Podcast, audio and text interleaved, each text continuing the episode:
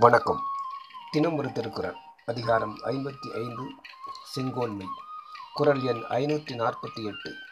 என் பதத்தான் ஓரா முறை செய்யா மன்னவன் தன் பதத்தான் தானே கெடும். பொருள் குடிமக்களுக்கு இளையனாயிராது மதிப்பு இழந்தும் மக்கள் மனநிலையறிந்து நீதி வழங்காமலும் தவறிவிடுகின்ற மன்னவன் தன் குறைபாடுகளால் தானே கெடுகிறான். விளக்கம். அரசன் எல்லோருக்கும் பாதுகாப்பதற்கு வசதியாக எளியனாய் இருக்க வேண்டும். பசு ஆராய்ச்சி மணியடைத்து நீதி பெற்ற நாடு அல்லவா? மேலும் அவசரமில்லாமல் யோசித்து நீதி வழங்க வேண்டும்.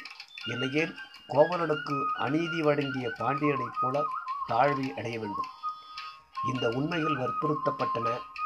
தன் பதம் ஆராய்ச்சி செய்து முடிவு செய்ய வேண்டிய நிலை என் பதம் எளிய நிலை.